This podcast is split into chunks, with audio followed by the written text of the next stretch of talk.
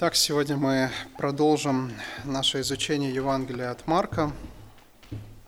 Слава Богу, что мы можем вот прославлять Господа, мы можем петь о Божьей благодати, о Его любви, можем петь спокойные гимны, можем петь очень торжественные, радостные гимны. Но сейчас время, когда мы обращаемся к Священному Писанию. Откройте, пожалуйста, Евангелие от Марка, первая глава, и мы будем читать сегодня с четырнадцатого по пятнадцатый стих. Евангелие от Марка, первая глава, с четырнадцатого по пятнадцатый стих.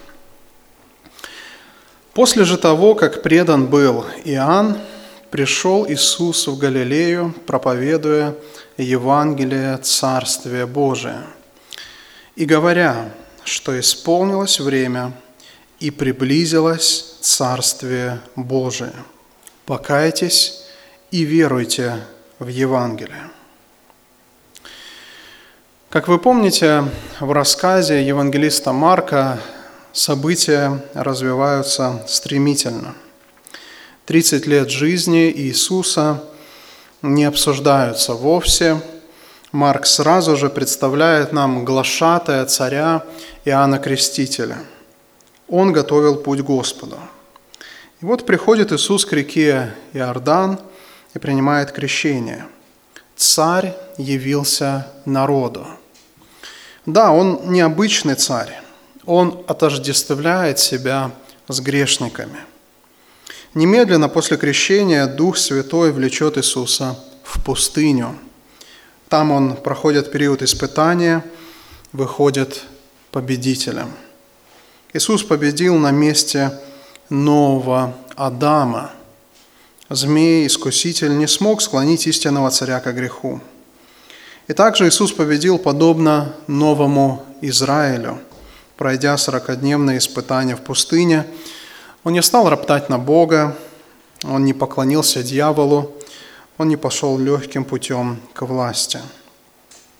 И теперь мы прочитали о том, как Иисус начинает свое публичное служение. Он проповедует Евангелие Царства Божьего, Божьего, призывает народ к покаянию и вере. Прежде чем мы углубимся в размышления о самом тексте, давайте подумаем, что современные люди вкладывают в слова Иисуса. Евангелие, Царство Божие, вера, покаяние. С течением времени эти слова стали приобретать новый смысл, который далеко не всегда связан с первоначальным учением Иисуса. Возьмите, например, слово «Евангелие». Оно кажется простым и понятным. Это благая весть, радостная весть. Но в наше время появилось множество интерпретаций этой благой вести. Для многих людей проповедовать Евангелие значит говорить людям примерно следующее. «Бог имеет замечательный план для твоей жизни». Как прекрасно не звучали бы эти слова, но этих слов не было у самого Иисуса Христа. Тем более, что планы Божьи мы вообще не знаем. Нам неизвестен Божий план для каждого человека. Или другие говорят, Бог может дать смысл и цель для твоей жизни, целеустремленная жизнь. Вот благая весть. Или еще, Бог принимает тебя безусловно. Приди к Нему такой, как есть. Все это современные попытки выразить благую весть. И, возможно, они неплохи сами по себе, но опять-таки нас должен заинтересовать тот факт, что всего этого никогда не говорил сам Иисус Христос или Его ученики. Разве христиане не должны верить в ту самую благую весть, которую проповедовал Иисус? Подобная проблема со словами «вера» и «покаяние». В евангельских церквях можно встретить разные объяснения того, как же человеку уверовать. Кто-то скажет, тебе нужно выйти вперед к кафедре и произнести молитву покаяния, молитву кающегося грешника.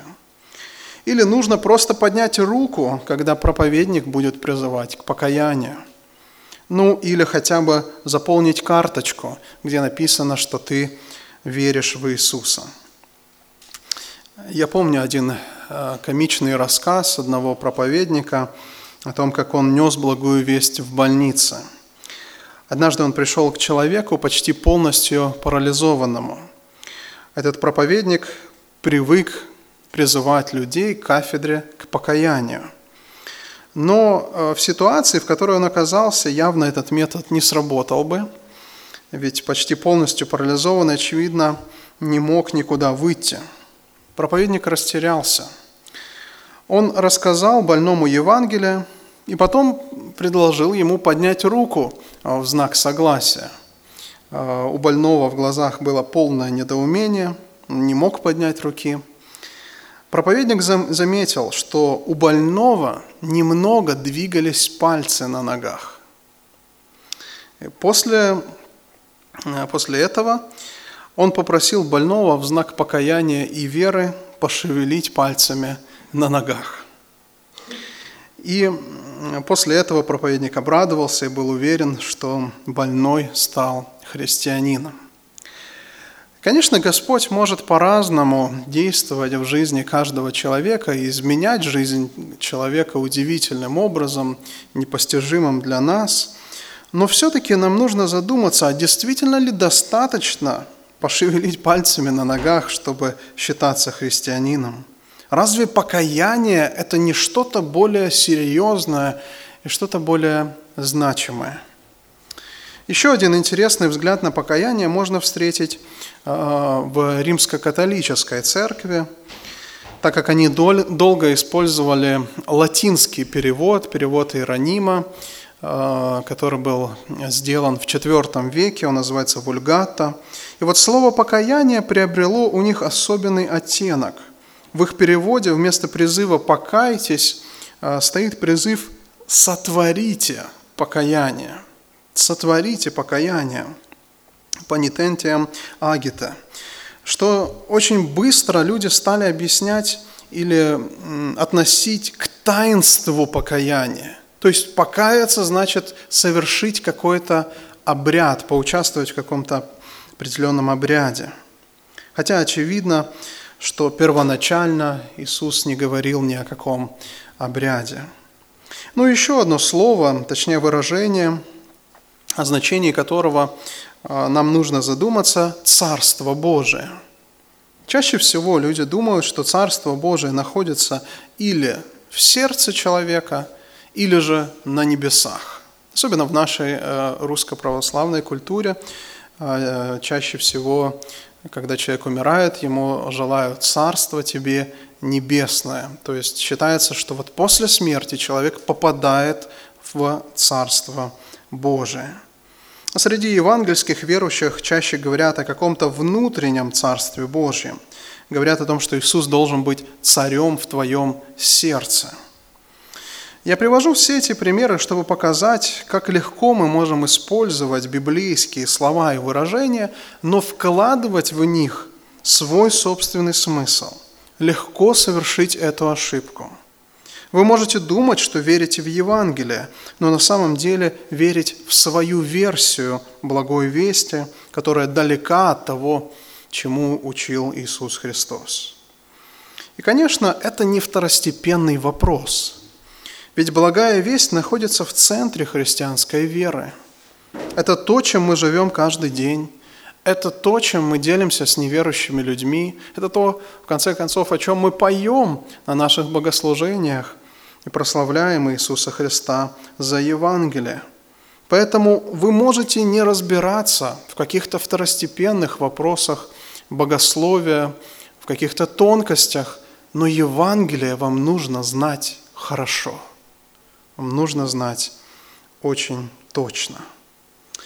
Итак, давайте теперь постараемся посмотреть на то, о чем проповедовал Иисус и к чему Он призывал людей. Во-первых, содержание вести Иисуса. Мы читаем об этом в четырнадцатом и пятнадцатом стихах. После же того, как предан был Иоанн, пришел Иисус в Галилею, проповедуя Евангелие Царствия Божия, и говоря, что приблизилось время, что исполнилось время и приблизилось Царствие Божие. Евангелист Марк начинает с общего описания того, что было главным содержанием проповеди Иисуса. Иисус выходит на публичное служение в тот самый момент, когда Иоанна Крестителя схватили и поместили в темницу. В нашем тексте написано «после того, как предан был Иоанн». Что значит «предан»? Какое-то предательство совершили над ним? Конечно же, нет. В современном переводе эр бэ о, Российского библейского общества, сказано немного понятнее. «После того, как Иоанн был брошен в темницу». Евангелист Марк не случайно упоминает об этом. Он показывает отношение народа к Евангелию. Если глашатай царя находится в темнице и скоро будет казнен, то что-то подобное ждет и самого царя. Иисус, подобно Иоанну, проповедовал неудобную весть. Он призывал людей к покаянию, он призывал людей оставить свой грех. А, конечно же, это могло вызвать негативную реакцию. Это могло не понравиться тем людям, которые не хотели менять свой образ жизни. Еще у Марка отмечено, что первым местом своего публичного служения Иисус избрал Галилею. Эта область находилась на севере Палестины. Галилея простиралась на сто километров в длину и пятьдесят километров в ширину. Галилейское море снабжало людей тоннами рыбы, а земля в регионе была настолько плодородной, что историки того времени, например, Иосиф Флавий писал, что только ленивый не занимается возделыванием этой земли. Также важно отметить, что эта земля была обитаема множеством языческих племен. Издревле Галилею населяли разные народы, и неудивительно, что пророк Исаия называет эту местность Галилея языческая. Галилея языческая. И это говорит нам о чем-то важном в служении Иисуса. Он начинает свое публичное служение, не акцентируя внимание на Иерусалиме, не акцентируя внимание на Иудее. Благая весть Иисуса предназначена для всего мира. Сын Божий был послан, чтобы принести свет язычникам. Не случайно, что этот свет впервые засиял в языческой Галилее. Большая часть детства и юности Иисуса прошли здесь, и теперь Он приходит в Галилею, чтобы в ней взошла утренняя заря Евангелия. Итак, в чем же заключалось содержание вести Иисуса? О чем Он проповедовал? Иисус пришел в Галилею, как сказано в нашем тексте, проповедуя Евангелие Царствия Божия и говоря, что исполнилось время и приблизилось Царство Божие. Греческое слово «евангелион» использовали, когда кто-то возвещал всенародно о каком-то радостном событии, о хорошей новости. Это могла быть свадьба, рождение ребенка, особенно сына, военная победа или восхождение на престол нового царя. Иисус связывает свою радостную весть с наступлением Царства Божия. Он проповедовал Евангелие Царства. И людям того времени было понятно, о каком царстве идет речь. Ведь иудеи ждали исполнения Божьих обетований. Они мечтали о наступлении Царства Божия. В Ветхом Завете пророки предсказывали наступление периода, когда вся земля преобразится, когда зло будет побеждено, мир и праведность будут присутствовать в человеческих отношениях. И все это произойдет только тогда, когда Бог воцарится над всей землей. Послушайте внимательно благую весть, так, как о ней говорил пророк Исаия, пятьдесят вторая глава, седьмой стих и дальше. «Как прекрасны на горах ноги благовестника, возвещающего мир, благовествующего радость, проповедующего спасение, говорящего Сиону: воцарился Бог твой». Вот чего ждали праведники Ветхого Завета. Вот о чем говорило Слово Божие для Божьего народа. Царство Божие очень многогранно. Оно может проявляться по-разному. Вообще это не что-то статичное, это скорее динамичное понятие. Речь идет о царствовании, о правлении Бога. С одной стороны, Господь всегда является царем мира.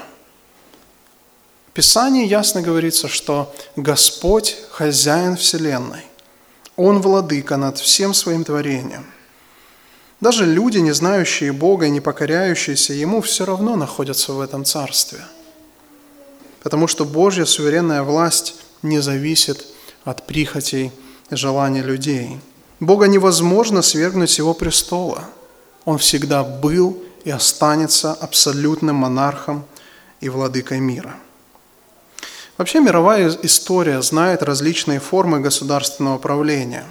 Самыми распространенными являются, например, диктатура, где правит военная сила, республика, которая управляется с помощью закона, демократия, где все решается парламентским большинством, а также два типа монархии – конституционная монархия и абсолютная монархия.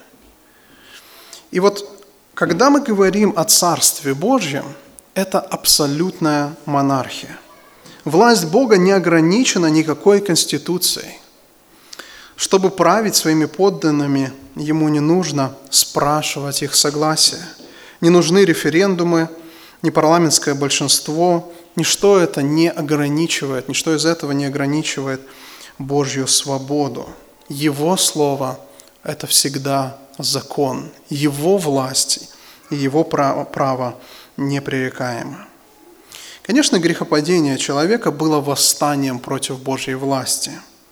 Человеческая история – это, в общем-то, история бунта против Царства Божьего.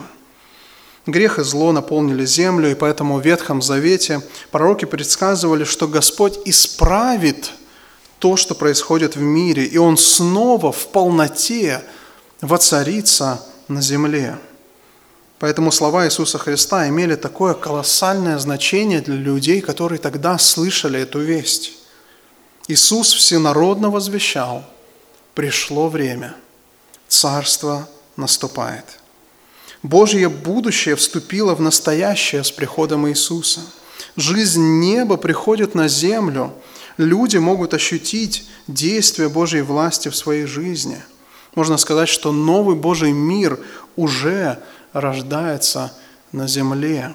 Вот о чем проповедовал Иисус Христос. Вот что было в центре Его вести. Нам важно понимать, что никто во времена Иисуса Христа не думал о Царстве Божьем как о чем-то далеком, не связанном с этим миром. Вот как, как многие сегодня думают, да, Царство Небесное – это что-то далекое от нас, не связанное с нашей реальностью, не связанное с этой землей. Люди думают, вот после смерти человек попадает в это Царство Небесное. Об этом ничего не говорит Ветхий Завет. Да и сам Иисус и апостолы об этом не проповедовали. Они возвещали, что власть Бога начала действовать в этом мире и обновлять все Божье творение. Израильтяне понимали, что когда наступит Царство Божие, они будут спасены от зла. Мир Божий, праведность будут царить на земле. Чтобы понять надежды людей того времени, можно вспомнить более современный пример. Представьте себе жизнь людей в Африке, особенно в некоторых регионах Африки сегодня. До сих пор там царит ужасная нищета, множество различных болезней, отсутствует элементарное образование и много-много-много других проблем. И при этом очень высокий уровень коррупции. Правители и чиновники богатеют, в то время как многие люди живут в крайней нищете. Но есть интересные э, примеры положительных перемен. Есть такая страна в Африке, называется Буркина-Фасо. Буркина-Фасо. Это государство в Западной Африке. В конце восьмидесятых там стал президентом Тома Санкара. С его приходом в стране начались серьезные перемены. На первое свое заседание он приехал, на чем бы вы думали, на велосипеде. Ну, представьте себе, да, президента. Санкара проводил политику широких реформ, направленных на улучшение качества жизни в стране. Президент жил на жаловании обычного армейского капитана, примерно четыреста долларов в месяц. четыреста долларов в месяц. Санкара запретил устанавливать в своем кабинете кондиционер, поскольку ему было стыдно перед людьми, которым недоступна такая роскошь. Был продан весь, весь правительственный автопарк, состоявший из «Мерседесов», вместо которых для нужд министров э, были закуплены Renault пять. Это самые дешевые автомобили, которые можно было э, купить в стране в то время.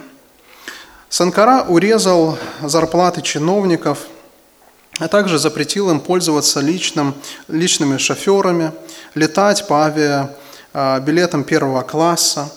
От чиновников требовалось сменить дорогие западные костюмы на традиционную хлопковую тунику, шитую местными изготовителями. Под Новый год госслужащих высокого ранга обязывали сдать по месячному окладу в пользу социальных фондов. Уволив однажды половину кабинета, Санкара отправил их на коллективные фермы трудиться на земле, как он сказал, где от них будет больше пользы. Уже через три года после прихода Санкары к власти Всемирный банк констатировал, что Буркина-Фасо была полностью, в этой стране была полностью искоренена коррупция. Также была проведена вакцинация, которая снизила на восемьдесят процентов смертность детей. Появилась возможность бесплатного образования. В заслугу Санкаре также ставят программы по строительству кирпичных заводов, жилья, колодцев, водоемов, списание долгов мелким арендаторам и развитие дорожной инфраструктуры. Согласитесь, это очень серьезные перемены в государстве. И вот на основании Ветхого Завета иудеи ждали, иудеи времен Иисуса Христа, ждали именно такого царя. И они были правы в том, что Царство Божие должно принести реальные перемены в реальный мир. Некоторые иудеи забыли о том, что Божье правление должно изменить не только зло окружающего мира, но и зло, которое находилось в их сердце. Зло, которое находилось в каждом отдельном человеке. Поэтому Иисус Христос, например, говорил такие слова: «Если кто не родится от воды и духа, не может войти в Царство Божие». То есть он говорит, что людям нужно новое рождение, новое сердце, чтобы войти в Царство Божие. Иисус также говорил: «Блаженны нищие духом, ибо их есть Царство Божие». Евангелие от Матфея, пятая глава, третий стих. То есть граждане этого царства должны иметь новый характер. Именно это духовное измерение Божьего Царства стало проявляться с приходом Иисуса в этот мир. Он не отрицал, что в будущем наступит полнота нового творения. Наступит момент, когда зло будет полностью искоренено, и греха больше не будет. Об этом мы читаем, например, в Откровении Иоанна Богослова, Откровение двадцать первая глава. «И увидел я новое небо и новую землю, ибо прежнее небо и прежняя земля миновали, и моря нет уже». Почему он говорит «нет моря»? Кого-то это может расстроить. Но для людей того времени море – это образ хаоса, образ зла. Вот дальше он говорит: «И я, Иоанн, увидел святой город Иерусалим, новый, сходящий от Бога с неба, приготовленный как невеста, украшенная для мужа своего». То есть он говорит, это нечто прекрасное, нечто потрясающей красоты. «И услышал я громкий голос с неба, говорящий: вот скиния Бога с человеком». то есть то место, где Бог присутствует. И Он будет обитать с ними, они будут Его народом, и сам Бог с ними будет их Богом. И отрет Бог всякую слезу с очей их, и смерти не будет уже, ни плача, ни вопля, ни болезни уже не будет, ибо прежнее прошло. И сказал, сказал сидящий на престоле: «Вот творю все новое». И говорит мне: «Напиши, ибо слова эти истины верны». Итак, если подвести предварительный итог, можно сказать, что весть о Царстве Божьем является центральной для всей Библии. Об этом возвещал Иисус и апостолы. Новое творение уже началось в тех людях, которые покоряются Божьей власти, и оно наступит в будущем во всей полноте. Это подводит нас ко второй части проповеди Иисуса. Он не только предлагал людям определенную информацию, но и призывал к конкретным переменам в жизни. Он ждал серьезного отклика на его весть. Поэтому давайте посмотрим на суть призыва Иисуса Христа. Об этом мы читаем в конце пятнадцатого стиха. Иисус говорит: «Покайтесь и веруйте в Евангелие». Покайтесь и веруйте в Евангелие. Если Бог является царем, то от человека ожидается определенная реакция. Нельзя признать власть Бога и остаться равнодушным, остаться прежним, продолжать жить так, как жил раньше. И вот самое первое, что Бог ожидает от каждого человека, это покаяние и вера. Покаяние и вера. Интересно, что ту же самую весть мы находим позднее у апостолов. В день Пятидесятницы Петр проповедовал: «Покайтесь, и докрестится каждый из вас во имя Иисуса Христа». Деяния апостолов, вторая глава, тридцать восьмой стих. Здесь крещение является видимым выражением веры человека. Также апостол Павел, объясняя цели своего служения, говорил: «Я возвещал иудеям и еленам покаяние перед Богом и веру в Господа нашего Иисуса Христа». Деяния апостолов, двадцатая глава, двадцать первый стих. Вера и покаяние – это то, с чего начинается настоящее христианство. Человеку недостаточно жить порядочной жи- жи- жизнью, недостаточно родиться в религиозной семье, недостаточно совершать какие-то обряды. Все это не гарантирует, что вы стали христианином. Покаяние и вера – вот что нужно, чтобы войти в Царство Божие.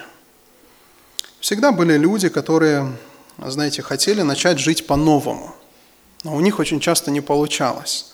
С понедельника все исправлю. Вот с Нового года начну жить а, с чистого листа. Но далеко не у всех получалось держаться принятого решения.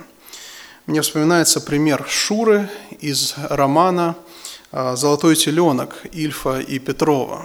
Может быть, вы помните, особенно те, кто старшего поколения. Когда Остап Бендер, в конце концов, заработал миллион, забрав его у подпольного миллионера Корейки, разбогатев, он решил помочь своим старым друзьям. Одним из них был бездомный Шура. Когда Остап пришел к нему, то спросил его: «Сколько тебе нужно для счастья?»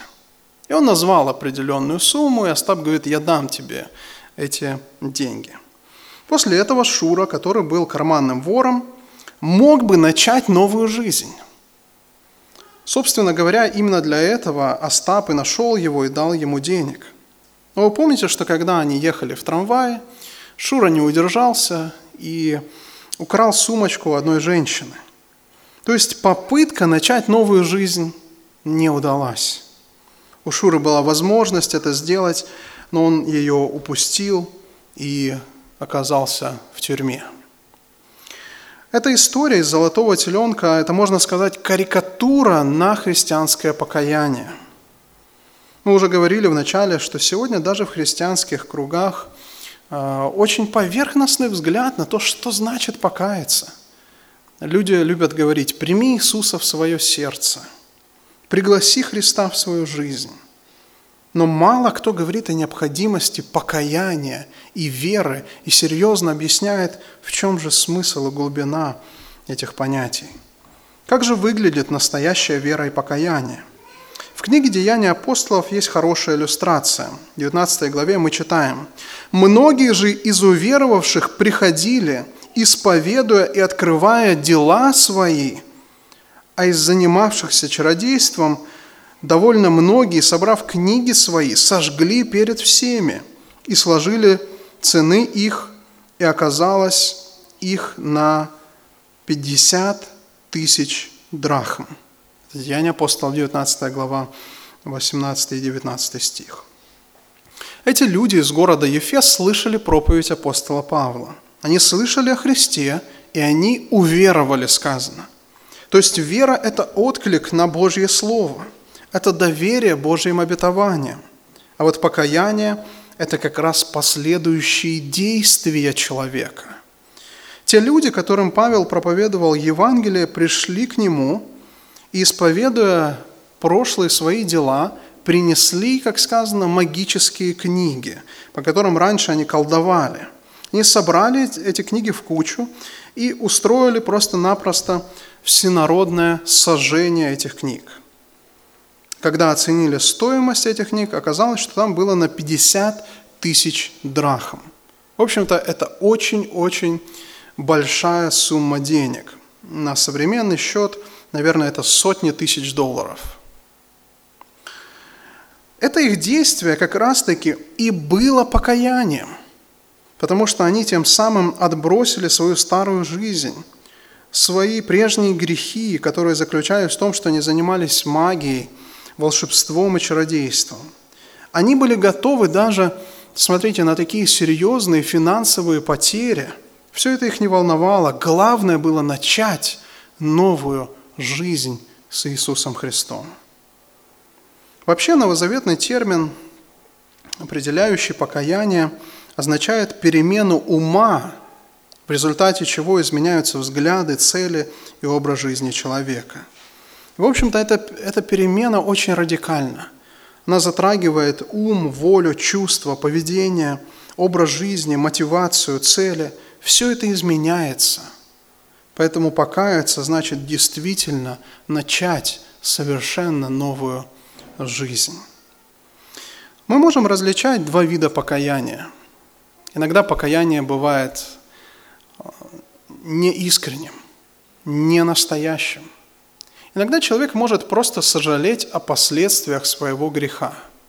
Помните, так было, например, с Исавом, который продал свое первородство, а потом, когда отец благословил его брата, там сказано, что он заплакал. Почему он заплакал? Потому что он потерял что-то, что он мог иметь. Он не плакал о своем грехе. Еще один пример, который можно вспомнить, это Иуда. В Писании говорится, что Иуда, предатель Иисуса Христа, тоже раскаялся. Он тоже сожалел о том, что он сделал. Но он не сожалел о своем грехе. Скорее всего, сожалел о последствиях своего греха. Но в Библии есть примеры и настоящего, подлинного покаяния. Например, Давид в пятидесятом псалме, он подробно рассказывает о своем грехе, и он приносит этот грех перед Господом и даже перед всеми людьми. И он просит Господа: «Сердце чистое сотвори во мне». Дай мне новое сердце, дай мне новый дух. Или, например, еще один персонаж из Евангелия – это Закхей. Помните, он был мытарем, то есть человеком, который наживался на своем народе. И потом, когда он встречается с Иисусом Христом, он говорит: «Я половину имения продам и вчетверо еще воздам тем людям, которых обидел». Он готов к реальным переменам. Он готов начать жить по-другому. Вот что такое покаяние. Итак, покаяние и вера – это две стороны одной медали. Христианин раскаивается в своих грехах и обращается к Богу. Он верит в благую весть о Царстве Божьем, верит Божьему Слову и Его обетованиям. Важно заметить, что покаяние и вера – это не что-то одноразовое. Это не что-то, произошедшее в какой-то момент жизни человека, а потом об этом можно забыть. Христиане продолжают в течение всей жизни доверять Христу, доверять Божьему Слову, оставлять свой грех и следовать за Христом. Поэтому сегодня давайте задумаемся, понятна ли вам центральная весть Иисуса Христа? Живете ли вы верой и покаянием? Действительно ли Божье правление проявляется в вашей жизни? Аминь. Давайте встанем и помолимся.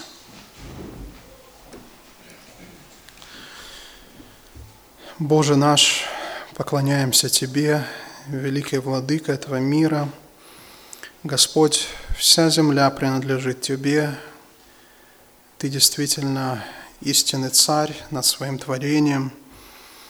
Господь, и мы знаем, что Царство Твое, оно также приходит в этот мир, когда Иисус пришел на эту землю. Оно уже началось, и оно уже действует в тех людях, которые покоряются Тебе. И мы ждем, Господи, когда полнота этого царства проявится на земле. Мы ждем, когда зло будет полностью удалено, когда мир придет в отношения людей, радость и праведность будут наполнять эту землю. Господь, благослови нас, чтобы мы сейчас, ожидая Твоего Царства, могли жить верой в Тебя и могли раскаиваться в прежних грехах и жить по-новому. Помоги каждый день не просто называться христианами, но жить по-христиански, прославлять Твое имя, Отец, Сын и Дух Святой.